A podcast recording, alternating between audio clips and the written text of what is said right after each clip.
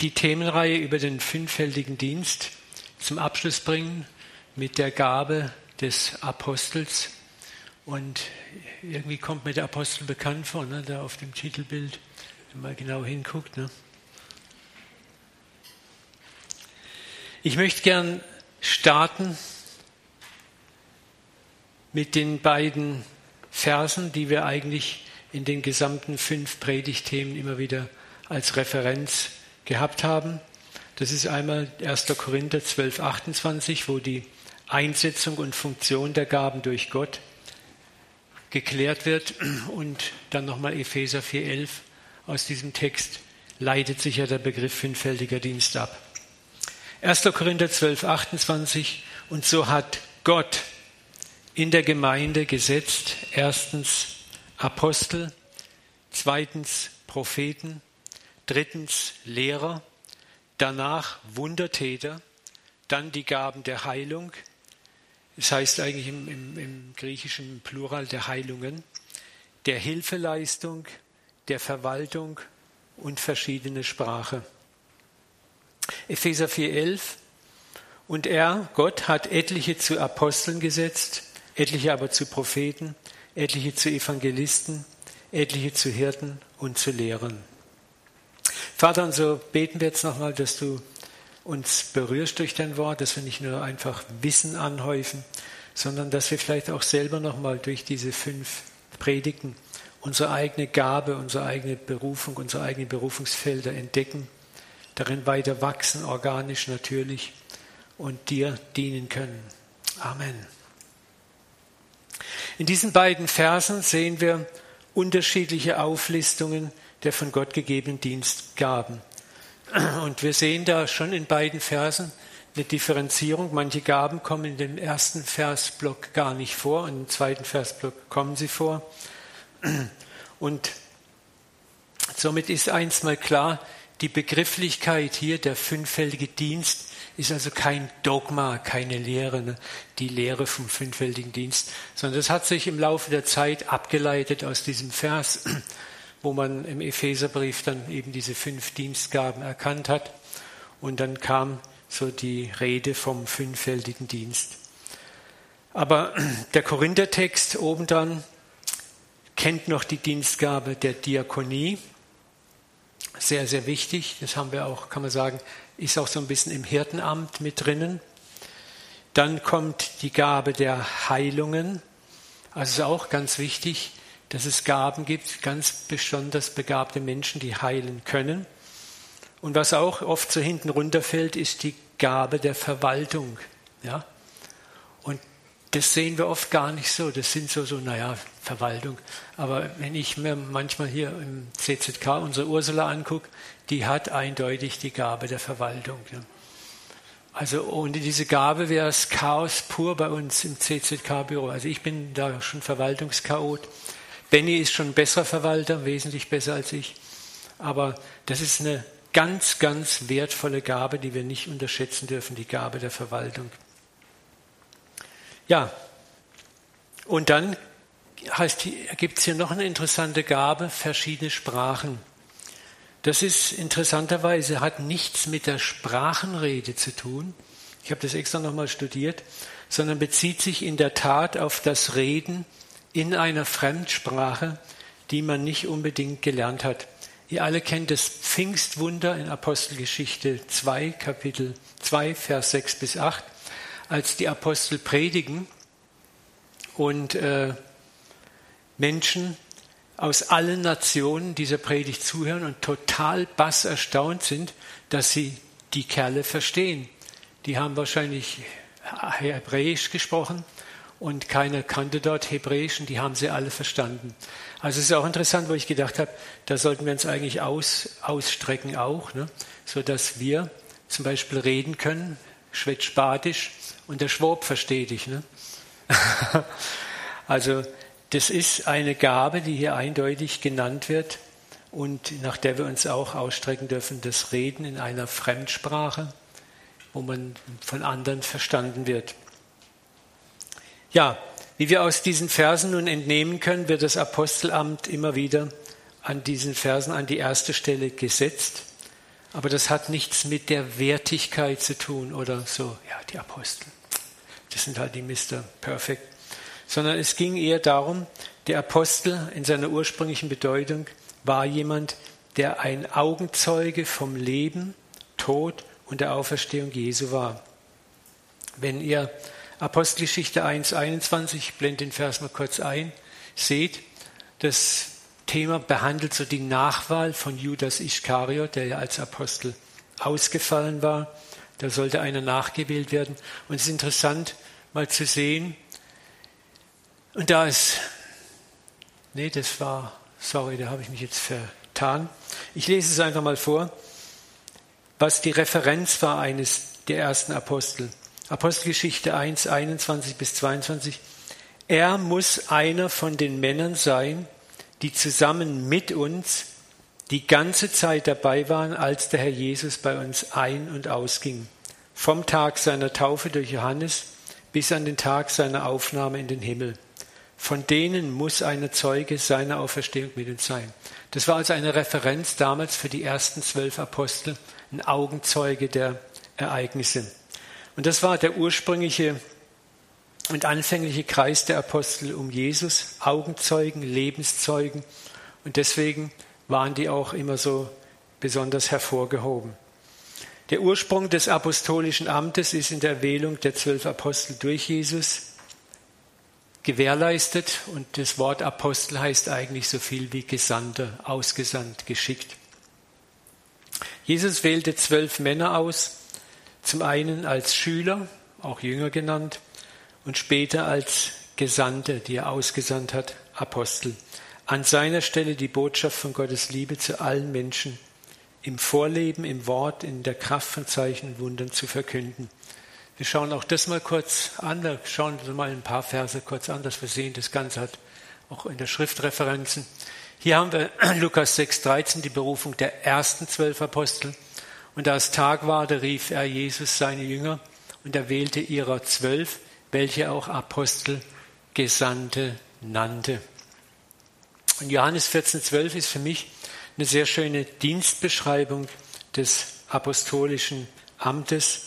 Dort sagt Jesus, wirklich, ich sage euch, wer an mich glaubt, wer mir vertraut, wird die Werke auch tun, die ich tue. Also das, was er getan hat, dürfen, sollen wir auch tun.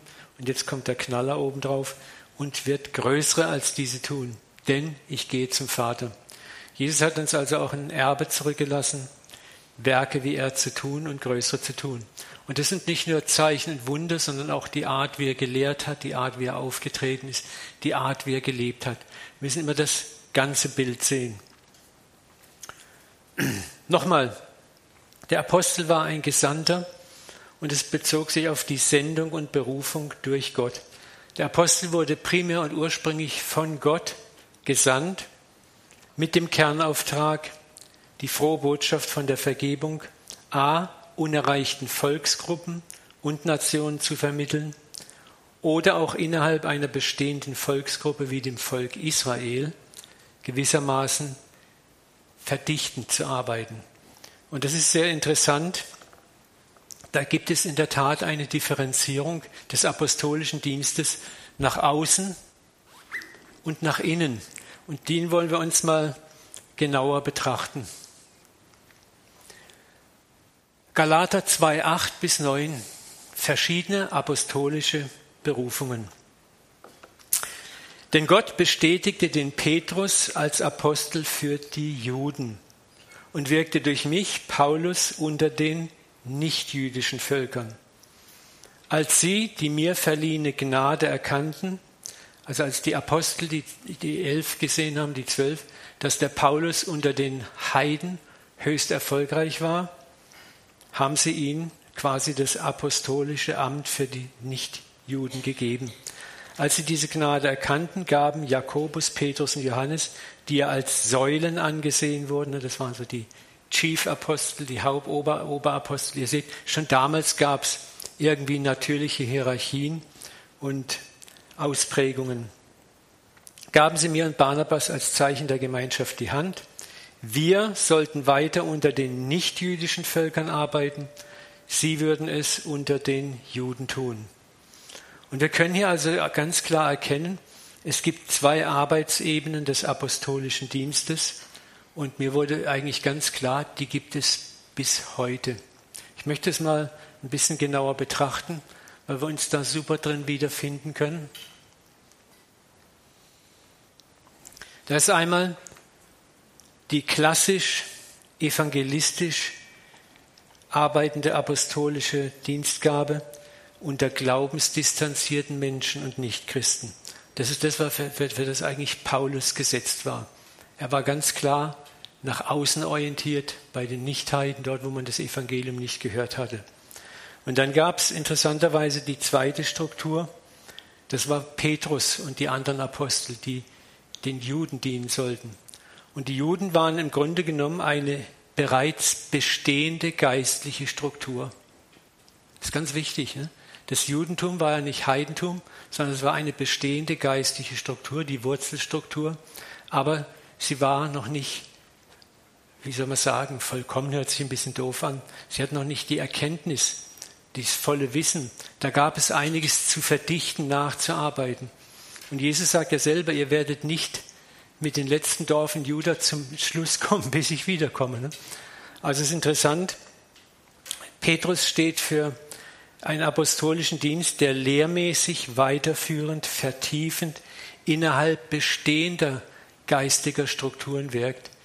Also wir können sagen, es gibt einmal einen apostolischen Dienst auch heute, der nach außen wirkt, evangelistisch, und es gibt einen apostolischen Dienst, der nach innen in die Gemeinde hineinwirkt. Und das wollen wir mal genauer betrachten.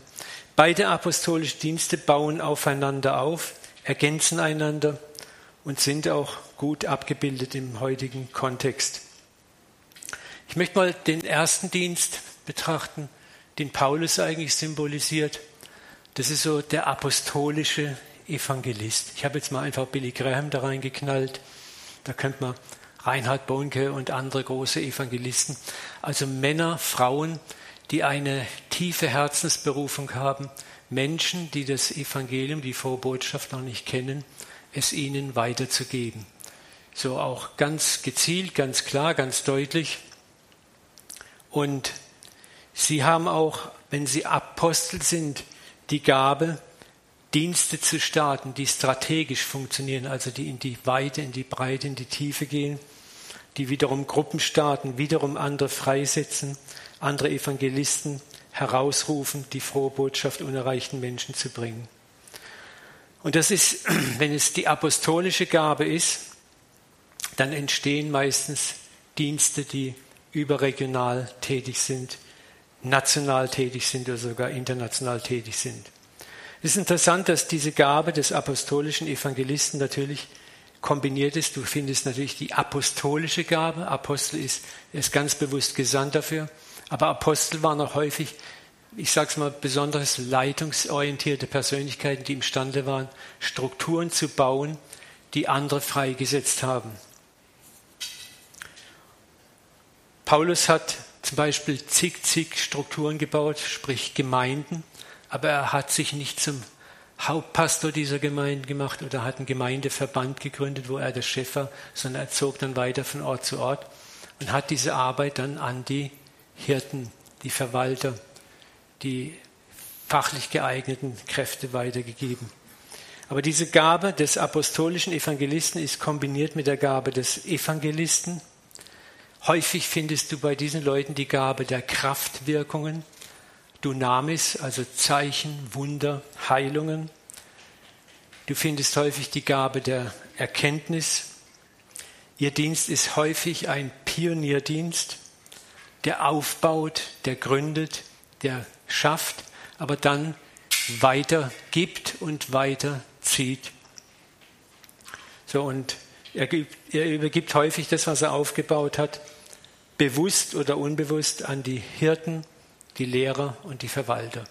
So, das Ganze erhebt jetzt keinen Anspruch auf Vollständigkeit. Es gibt natürlich auch äh, apostolische Evangelisten, die haben vielleicht noch die und die Gabe stärker drin. Aber das ist ja was eigentlich auffällt.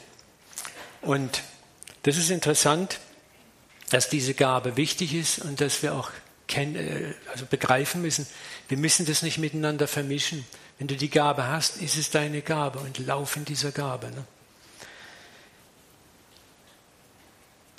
Schauen wir mal die zweite apostolische Gabe an. Und das ist der apostolische, apostolische Lehrer. Für mich war immer Colin Urquhart so einer. Er war ein, ein unglaublicher Bibellehrer. Er war international unterwegs und bekannt. Er hat eine, eine Gnade, eine Gabe gehabt, das Wort Gottes aufzuschließen, Menschen herauszufordern, im Glauben zu ermutigen, im Vertrauen zu ermutigen, zu trösten. Und apostolische Lehrer sind Menschen, die gesetzt sind, den Leib Christi weiterzuentwickeln. Festgefahrene Lehr- oder Erkenntnisstrukturen oder dogmatische Strukturen aufzubrechen, neuen Wein in neue Schläuche zu füllen, die Fülle der Erkenntnis des Wesens und der Absichten Gottes immer mehr in die Herzen der Gläubigen hineinzubringen und das Herz der Gläubigen zu erweitern. Und das ist der apostolische Lehrer. Für mich hat Jesus diesen Dienst hammermäßig und sehr zentral abgebildet. Es ist interessant, dass Jesus primär, er sagt es selber, ich bin nur gesandt zu den Schafen des Hauses Israel. Er diente innerhalb des jüdischen Glaubenskontextes, also eines vorhandenen Kontextes. Und es ist für mich interessant, dass der lehrmäßige Apostel also innerhalb der Gemeinde dient und nicht so sehr nach außen dient. Jesu Hauptberufung als Lehrer war, den jüdischen Glauben aus seiner gesetzlich gewordenen Engführung in die Weite hinauszuführen. Und er tat es sehr oft durch beeindruckende Lehre, indem er oft mehr als eine lehrmäßige heilige Kuh schlachtete, religiöse Grenzen aufbrach, ja, er war mit Heiden zusammen, mit Sündern zusammen, mit Leuten im zweifelhaften Ruf. Und er brach hier Grenzen auf. Er lebte das vor. Sein Auftrag war, den jüdischen Gläubigen zu weiten und neuem Denken innerhalb ihres eigenen Glaubens zu führen. Nicht den jüdischen Glauben abzuschaffen, sondern eigentlich ihn zu reformieren, ihn dahin zu bringen, zu dem, was er eigentlich wirklich sein sollte. Für mich ist Jesus durch und durch der Prototyp des apostolischen Lehrers und Paulus der Prototyp des apostolischen Evangelisten, des Hardcore-Evangelisten. Und wie gesagt, diese apostolische Gabe des Lehrens ist oft kombiniert, und das erhebt jetzt auch keinen Anspruch auf Vollständigkeit, aber mit der Gabe des Lehrens ganz stark, Lehrgabe, Lehrbefähigung, der Prophetie, jetzt weniger im Sinne der persönlichen Prophetie, sondern eher das prophetische ganze große Bild zu sehen. Dann sind Spuren des Hirten im lehrmäßigen apostolischen Dienst. Also man sieht auch so, was braucht die Gemeinde, um zu wachsen, was braucht die Strukturgemeinde, um auch weitere, sage ich mal, neue Menschen aufzunehmen, was braucht es an Reife. Also man hat da einen stärkeren Zugang. Und apostolische Lehrer operieren häufig auch, wenn sie Apostel sind, innerhalb bestehender christlicher Strukturen, überkonfessionell, übergemeindlich, national, international. Und sie transformieren die vorhandenen Christen immer mehr in das Ebenbild Christi durch ihren Dienst. Also das Ziel ist, sie zu reifen Söhnen und Töchtern Gottes zu machen. So, das sind mal zwei Dienstgaben, die sich apostolisch ganz klar rausschälen lassen. Ein vielleicht noch wichtiger Aspekt, machen wir noch einen kleinen Sidekick, des apostolischen Dienstes ist, dass sich niemand selber zum Apostel machen kann. Also ich kann jetzt nicht sagen, ich drucke ab heute Visitenkarten und teile die aus, ne? sondern das ist in der Regel ein Dienst, der wird an dich herangetragen, das wird, du wirst berufen, ich mag diesen Satz von Johannes dem Täufer, der gesagt hat, es kann sich niemand etwas nehmen, es sei denn von Gott gegeben. Also auch jede Gabe, auch im fünffältigen Dienst, kommt zu dir. Was passiert, ganz klar ist, du hast eine Ahnung, du spürst eine Affinität zu einer bestimmten Gabe. Du hast eine Sehnsucht, etwas brennt bei dir in einer bestimmten Gabe. Aber ich kann dir Mut machen, wenn du gerade in so einem Prozess bist, sei geduldig. Es wird zu dir kommen. Gott wird dich finden und nicht du ihn. Du musst dich nicht selbst erfinden. Aber Türen werden aufgehen, wenn du wartest. So wie Jesu Tür aufgegangen ist. Ich habe das in meinem eigenen Leben erlebt. Ich habe schon immer eine Ahnung gehabt von einer gewissen Berufung in Leiterschaft, aber auch später dann, als ich Christ war. Und da hatte ich gespürt, da wird eine apostolische Berufung kommen.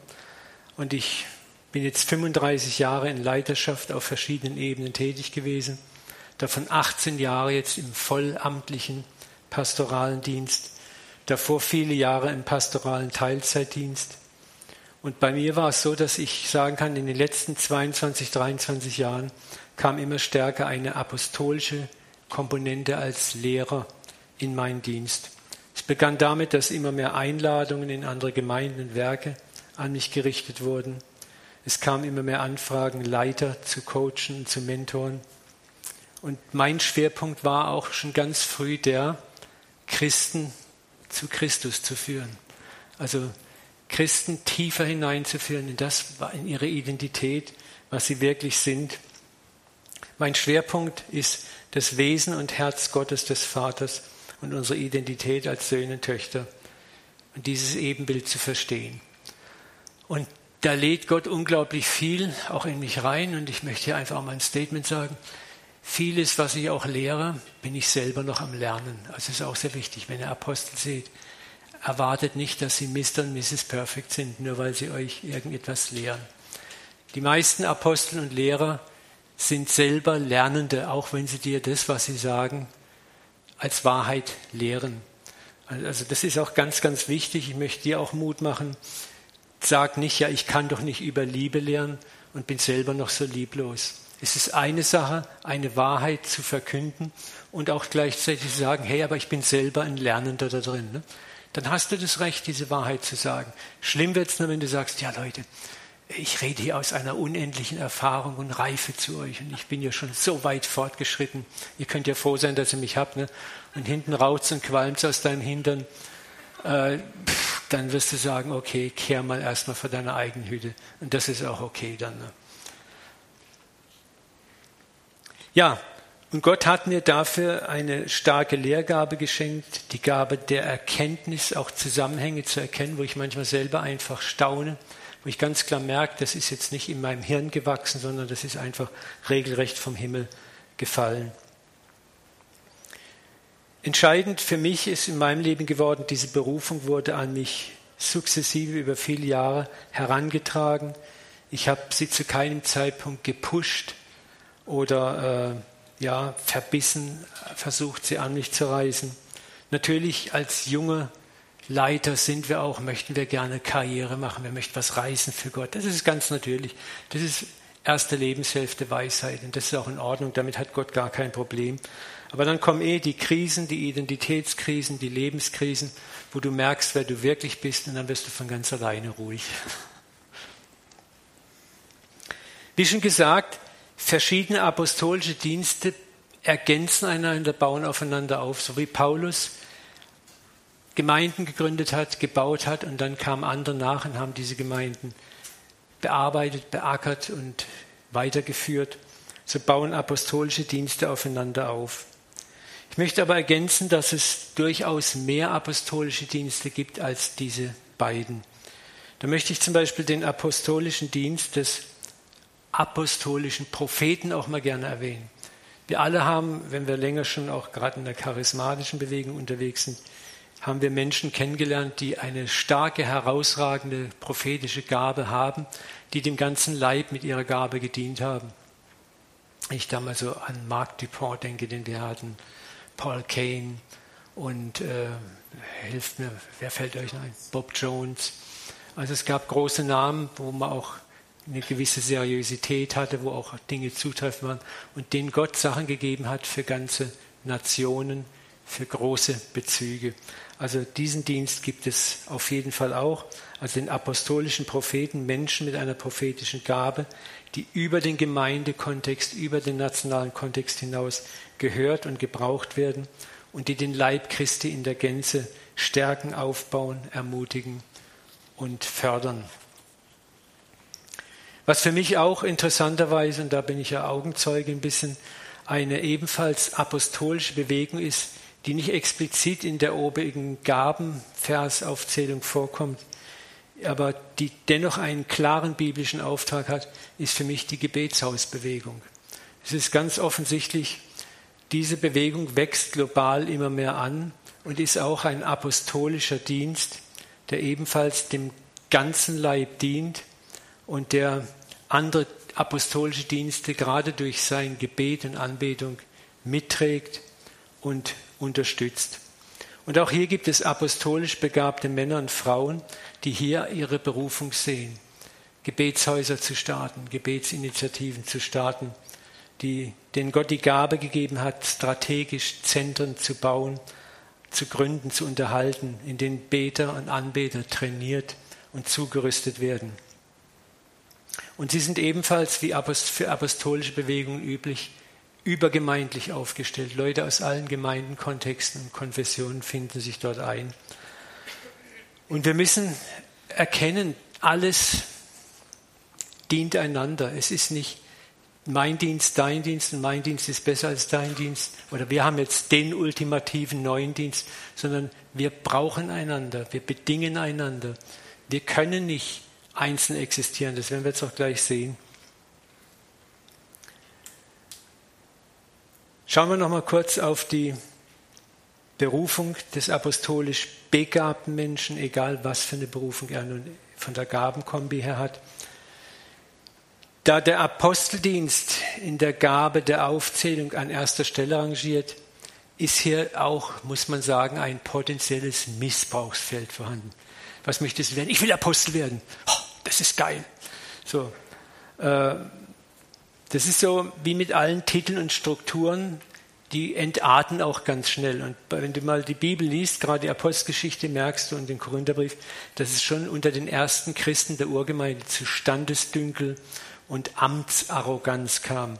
Paulus weiß ein Lied davon zu singen, wo ihn die Korinther mit ihren Super, er nennt sie Huper-Apostolus, ihren Superaposteln vergleichen und die sich aufgeführt haben wie kleine Könige. Und es gibt bis heute noch Leute, die dir ihre Visitenkarte in die Hand drücken, da steht ein Apostel Klaus Bärbel drauf. Und dann denkst du, okay, brauchst du das wirklich? Und die möchten auch mit Apostel angeredet werden. Äh, ich denke, in den Augen Jesu und aller rechtschaffenen Apostel hat dieser Titel Apostel keinerlei hierarchische Machtbedeutung oder, oder eine Bedeutung, die, die irgendwo Macht ausübt, sondern skizziert eine Berufung A als Gesandter, die Botschaft von Jesu zu leben in erster Linie, zu lehren und zu demonstrieren und sie in Menschen zu multiplizieren und den Leib Christi zu bauen.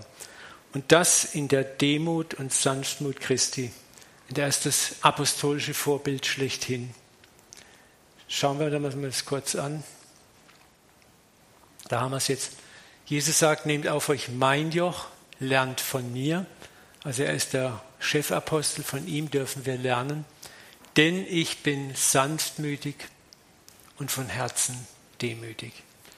Das ist, was wir von Jesus auf jeden Fall lernen können so wirst du Ruhe finden, auch für deine eigene Seele. Weil wenn du dich nicht mehr abhetzen und abjagen musst, wie werde ich der Superapostel, wie überhole ich den Apostel rechts und links von mir noch? Du hast einfach Ruhe in deinem Dienst auch. Du musst dich mit niemandem vergleichen. Du musst nicht dauernd dein frommes Fieberthermometer hinten reinrahmen, gucken, stimmt die Betriebstemperatur, sondern du bist der du bist und du weißt, dass du okay bist und du musst nicht deine äh, Aufgabenliste mit der eines anderen vergleichen, deine Erfolgsliste und Rennliste mit anderen vergleichen. Das ist nicht mehr nötig. Und in Markus 9,35, das ja im, war ja mit dem Abendmahl und der Fußwaschung in Verbindung, wo Jesus sagt, wer unter euch der Erste sein will, so sei er von allen der Letzte und der Diener aller. Und das gilt fürs apostolische Amt, wenn wir eine apostolische Berufung haben, ganz besonders. Wir sollen der Diener aller sein. Wir sind alle abhängig und gerade als apostolisch begabte Menschen wissen wir das, spüren das, wir benötigen einander. Niemand kann im Leib Christi für sich selbst existieren. Und für mich hat Paulus das absolut meisterhaft dargestellt im 1. Korintherbrief Kapitel 12, 20.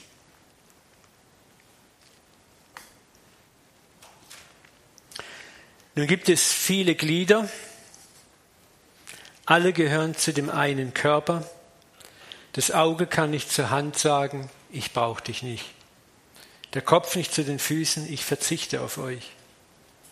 Im Gegenteil, gerade die scheinbar schwächeren Glieder des Körpers sind unentbehrlich. Also ich kann ein Lied von singen. Ich habe vor ein paar Wochen einen Schlüsselbeinbruch gehabt. Und das ist so ein Knochen, wo du denkst, naja, der sieht eigentlich toll aus, aber für was ist der eigentlich da? Ne? Aber wenn der mal gebrochen ist, dann merkst du, was der kleine Knochen alles hebt und zusammenhält und was alles nicht mehr geht, bis runter im kleinen Zeh. Ne? Also da habe ich gedacht, ja, jetzt kapierst du mal langsam, wie der Leib zusammenhängt. Ne? Und ich habe mir sagen lassen, es gibt noch kleinere Knochen, die noch viel mehr Negativwirkung auslösen, wenn sie nicht mehr funktionieren. Und so ist es auch mit uns und unseren Gaben. Oft sind die, die kleinsten, scheinbar schwächsten Gaben das, was in der Gemeinde gar nicht so gesehen wird, das, was am wichtigsten ist und am unentbehrlichsten. Jesus wollte keine Spaltung im Körper, alle Glieder sollen einträchtig füreinander sorgen. So, wir sollen füreinander sorgen. Wenn ein Glied leidet, leiden alle anderen mit. Das habe ich auch gemerkt.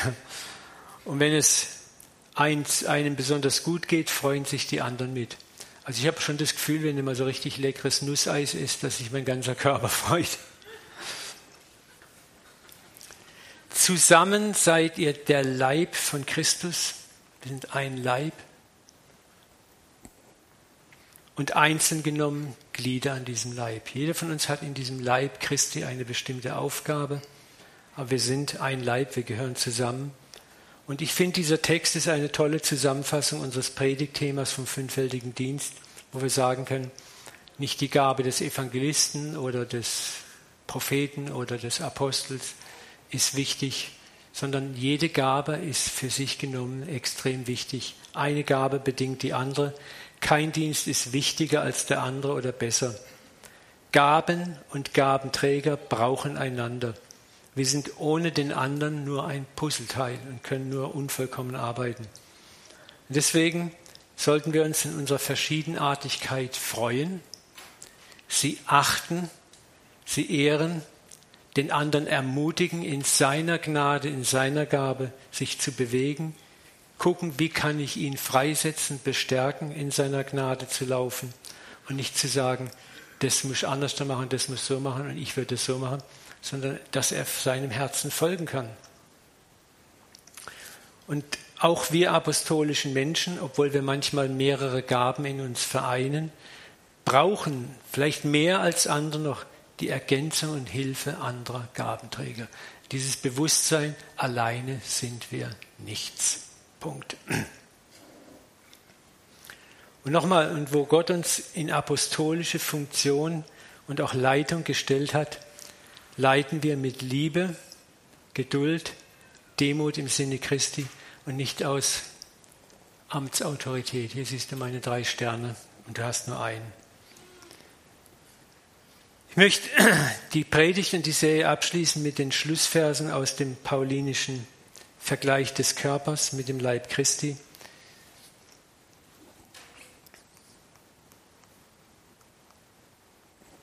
Nochmal, zusammen seid ihr, auch ihr heute Morgen, der Leib Christi und einzeln gesehen ein Glied davon. Ich möchte für dich auch jetzt mal so als Hausaufgabe mitnehmen, dass du dir bewusst machst, was für ein Glied bist du? Bist du Daumen, Arm, Bein? Wo ist dein Herz? Wo schlägt dein Herz im Dienst? Ne?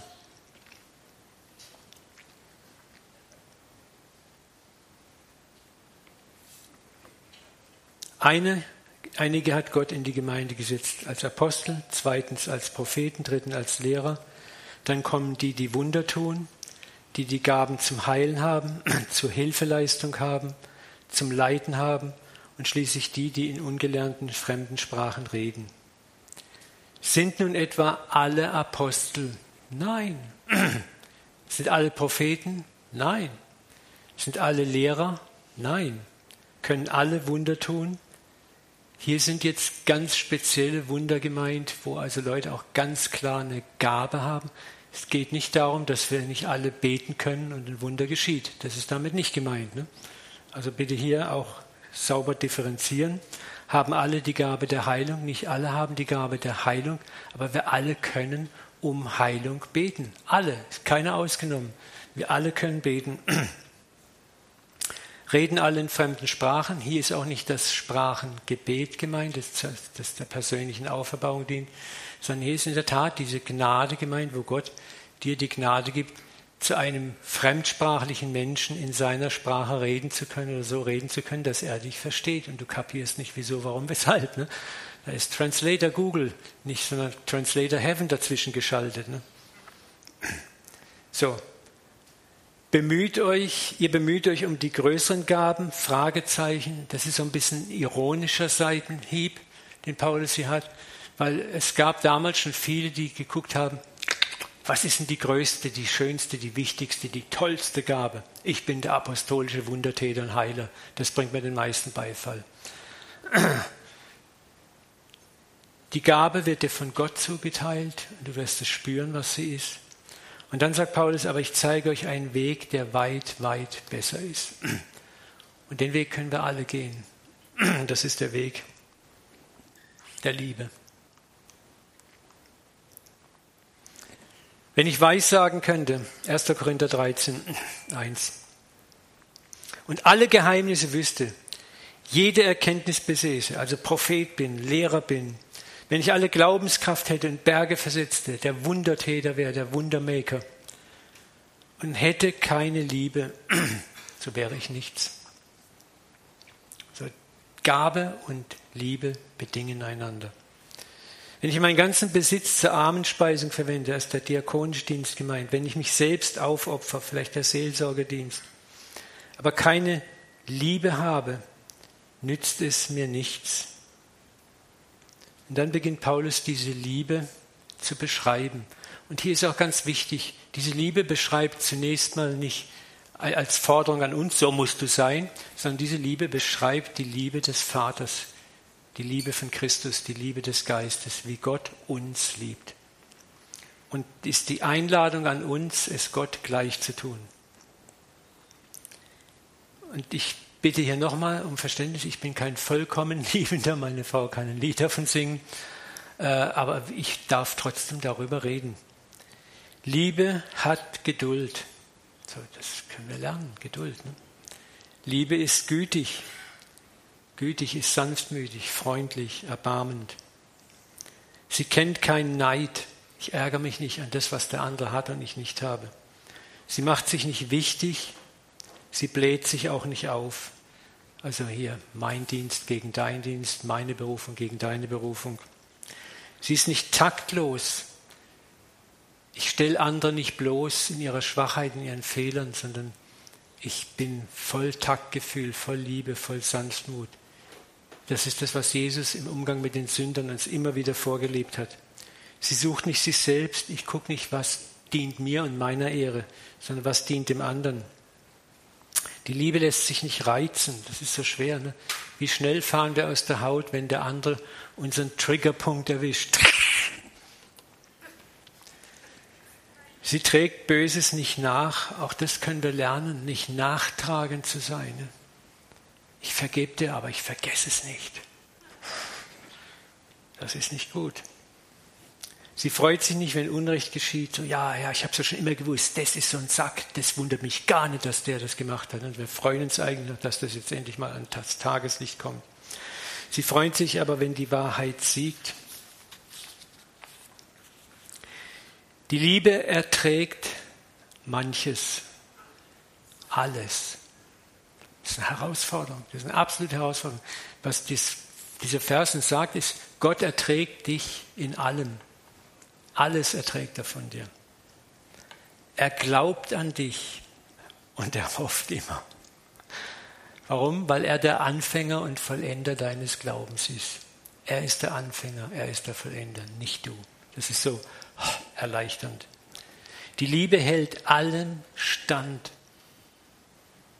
Die Liebe ist ein Bollwerk. Die Liebe gibt nie auf. Kein Menschen, keine Situation. Sie hält stand. Und diese Liebe wird niemals aufhören. Prophetische Eingebungen werden aufhören. Sprachenrede wird verstummen. Die Gabe der Erkenntnis wird es nicht mehr geben. Also das ganze Gaben, Gedönse, sage ich mal, wird es nicht mehr geben. Denn wir erkennen und weissagen auch jetzt nur unvollständig. Auch unsere Lehrerkenntnis, unsere prophetische Erkenntnis ist Stückwerk und unvollständig. Das müssen wir uns auch immer wieder bewusst machen. Keiner von uns besitzt die absolute Wahrheit, auch wenn wir es gerne so darstellen. Es ist nicht so. Wir erkennen bruchstückhaft. Jetzt sehen wir wie in, einem blank polierten Stück Metall. Die Spiegel zur Zeit Paulus waren hochpolierte Kupferscheiben. Guck mal in ein hochpoliertes Stück Kupfer. Du siehst bestenfalls einen Umriss. Wir sehen rätselhafte Umrisse. Wer von uns kann Gott völlig verstehen, seine Absichten? Dann aber werden wir alles direkt zu Gesicht bekommen. Jetzt erkenne ich nur Teile des Ganzen. Wisst ihr, wenn wir das kapieren, auch in unserem Dienst, dann sind wir demütig, auch Menschen gegenüber demütig. Ich muss Menschen draußen nicht Gott eins zu eins zu 100 Prozent erklären. Ich habe schon lange aufgegeben, Gott zu verteidigen oder Gott bis ins Detail zu erklären. Es kommt bei den Leuten viel großartiger an, wenn ich sage, du, Gott ist Gott. Und ich kann dir nicht alles erklären über ihn, sonst wäre er nicht mehr Gott. Aber ich glaube ihn, ich habe ihn erlebt und ich weiß, dass er Liebe ist, ich habe das erfahren. Und das ist für Leute viel authentischer, wie wenn du auf alles so aus der Pistole geschossene Schablonenantworten hast. Dann werde ich alles erkennen, wie auch ich bereits völlig erkannt worden bin. Das Wort hier ist Yada eigentlich, da leitet sich das her. Und hier geht es um ein ganz tiefes Herzenserkennen, wo wir Gott von Herz zu Herz erkennen, wie er uns schon längst von Herz zu Herz kennt. Glaube, Hoffnung und Liebe, diese drei werden bestehen bleiben, aber die größte unter ihnen ist die Liebe. Denn die Liebe tut dem Nächsten nichts Böses, so ist nun die Liebe des Gesetzes Erfüllung. Und die Liebe ist auch die Erfüllung aller Gaben. Amen. Wow, war ich gut. Sechs Minuten für. Ich würde gerne noch mit euch beten und dass wir einfach ein paar Minuten noch mal vor dem Vater stehen. Ich möchte, möchte dich jetzt mal ermutigen, einfach noch mal vielleicht für dich kurz mal zu reflektieren dass du dir vielleicht, wenn du alle Serien mitgekriegt hast, auch noch mal kurz fragst, was ist denn vielleicht meine Berufung? Michael, kannst du uns noch mal an den Anfang beamen, an die Anfangsverse? Da haben wir dann noch mal die Gaben. Du kannst auch gerne mal nach vorne gucken. So dass du einfach, dass wir was festmachen. Jetzt nicht, ich werde ein Apostel sein, ich werde ein Prophet sein, sondern nochmal für dich selber schaust, was resoniert, was ist bereits in deinem Leben. Und wenn du das hast, dann möchte ich einfach beten mit uns. Vater, zeig dir uns, wo vielleicht unsere Berufung ist. Und ich möchte jetzt euch segnen mit Gottes Reden, Führen und Leiten in den kommenden Wochen, Monaten, dass sein Reden klarer wird, dass euer Herz sicherer wird in dem, was eure Berufung ist. Ich segne euch mit Erfahrungen innerhalb eurer Berufung, wo ihr merkt, wow, das funktioniert ja, wow, das bin ich ja, das klappt ja tatsächlich. Vater, setz heute Morgen Berufungen frei. Setz Prozesse der Berufungen frei. Ich bete genauso auch, dass du Leuten, die bereits in Berufung sind, Bestätigungen schenkst für ihre Berufung. Du bist vielleicht schon in deinem Dienst, du lebst in deinem Dienst, aber ich kann euch sagen, auch nach so vielen Jahren brauche ich auch immer wieder neue Bestätigung. Ich bete jeden Tag, Vater, gib mir einen Kuss, gib mir eine Armung, Umarmung, gib mir eine Bestätigung, dass das, was ich mache, auch richtig ist, dass ich da drin bin. Vater, und so bete ich auch für alle, die in Gaben bereits laufen, operieren, um Bestätigungen vom Himmel her, Vater, dass du Bestätigungen schickst, durch Ermutigung, durch Bestätigung, durch Stärkung. Wir alle brauchen Ermutigung, Stärkung und Bestätigung, Vater. Dieses Bewusstsein, dieses innere Wissen, jawohl, ich bin im richtigen Spur. Ich bin in der richtigen Spur, ich bin im richtigen Lauf. Setz das frei, Vater. Setz den Mut frei, Ermutigung zu erbitten. Vater, und ich bete auch, dass du uns in unseren Gaben wachsen lässt, dass wir ein Zunehmen erleben und erfahren. Ich bete besonders für die Gnadengabe der Heilungen. Papa, ich, ich, du hast gesagt, Blinde sehen, Lahme gehen, Tote auferstehen.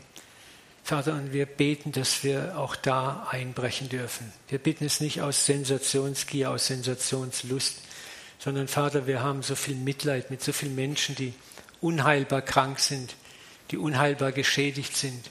Und wir bitten dich auch hier, lass es zunehmen, dass kreative Zeichen und Wunder geschehen, auch im Zusammenhang mit evangelistischen Einsätzen, Vater. Im Zusammenhang, wo wir Menschen ermutigen möchten, wo Menschen einfach es brauchen, die Herrlichkeit deines Reiches zu sehen, Vater. Und wir beten, dass wir nicht nachlassen, da reinzupressen. Vater, wir können es dir nicht bezahlen mit Wohlverhalten, mit guten Werken, aber wir können sagen, wir haben eine Sehnsucht, Vater. Wir wollen nicht locker lassen. Wir wollen nicht locker lassen. Wie die Witwe, die nicht locker gelassen hat und geklopft hat und geklopft hat. Vater, du wirst die Tür öffnen. Das beten wir.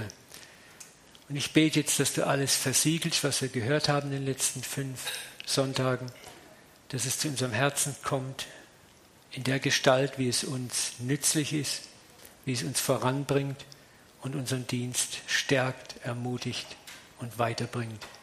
In Jesu Namen. Amen. Amen.